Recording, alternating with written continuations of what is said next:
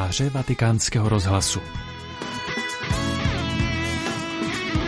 Poslechněte si komentář, který pro vatikánský rozhlas připravila Ivana Noble. Dala mu název Péče o duši.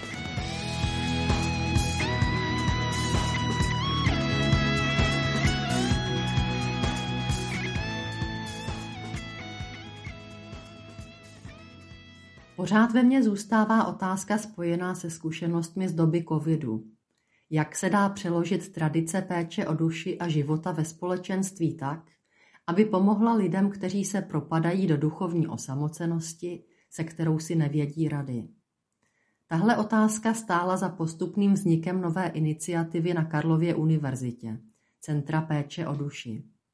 Centrum nabízí duchovní doprovázení studentům a zaměstnancům univerzity kteří nemusí být z náboženského prostředí, kulaté mezioborové stoly na témata, se kterými lidé zápasí, workshopy, kurzy meditace a další nízkoprahové aktivity.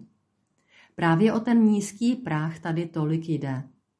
Jak označit vstup, o který by lidé nezakopli a který by jim nezabránil vejít do prostředí, kde je možné sdílet osobní otázky a problémy týkající se spirituality, hledání smyslu života a hodnot, které tento smysl podporují.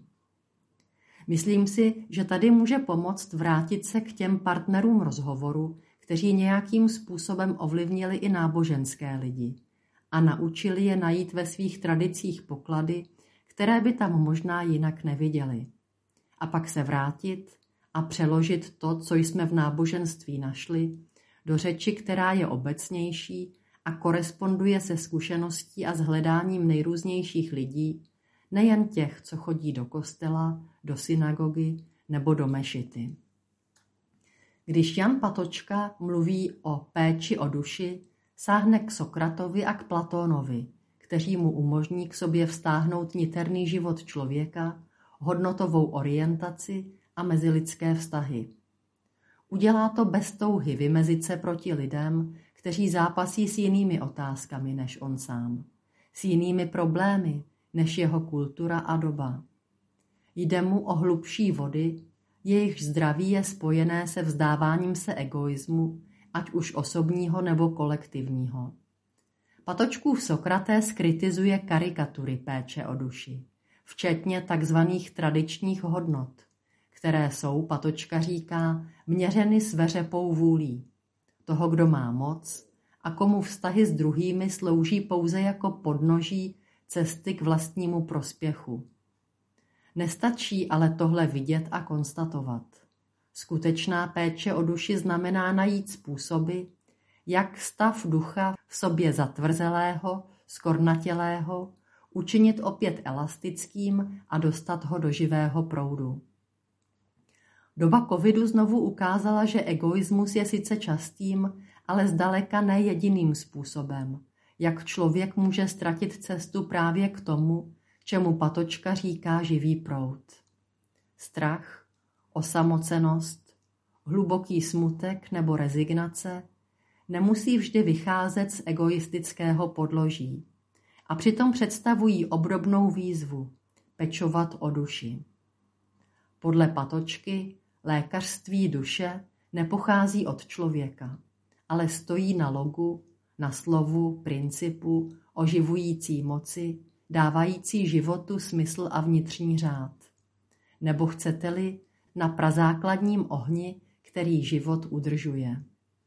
Tady si možná vybavíte prolog k Janovu evangeliu, který opěvuje logos.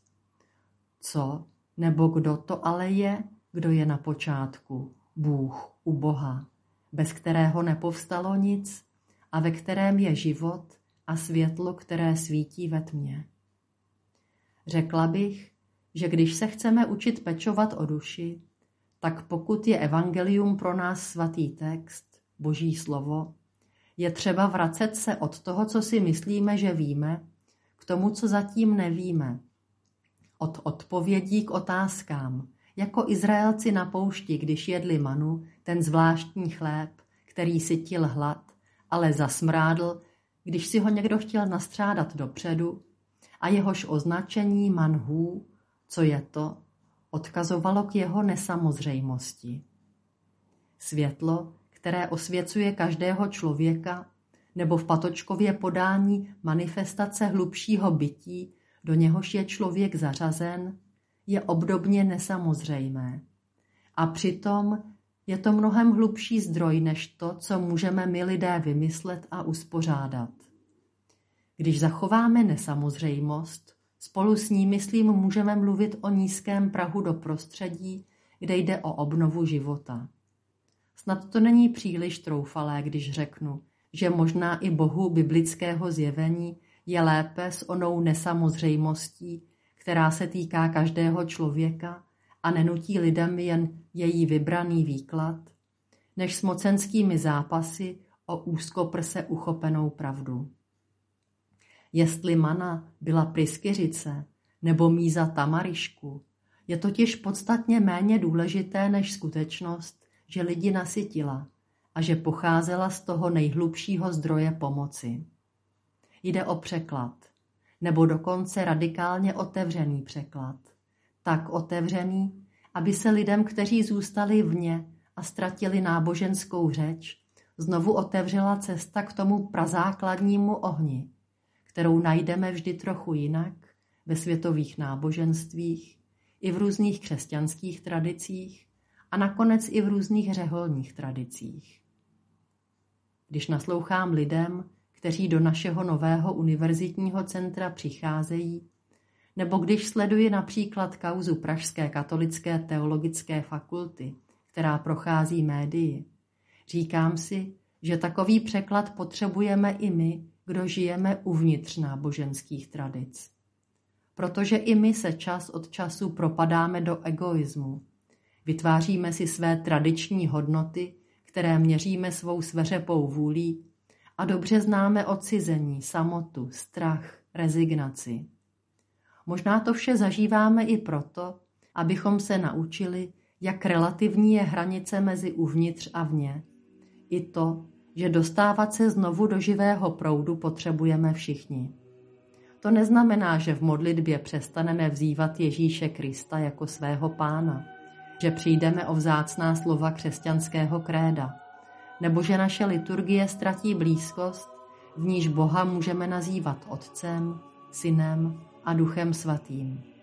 Ale spíš to, že se necháme oslovit a proměnit novou hloubkou. Pro českou sekci vatikánského rozhlasu Ivana Noubel.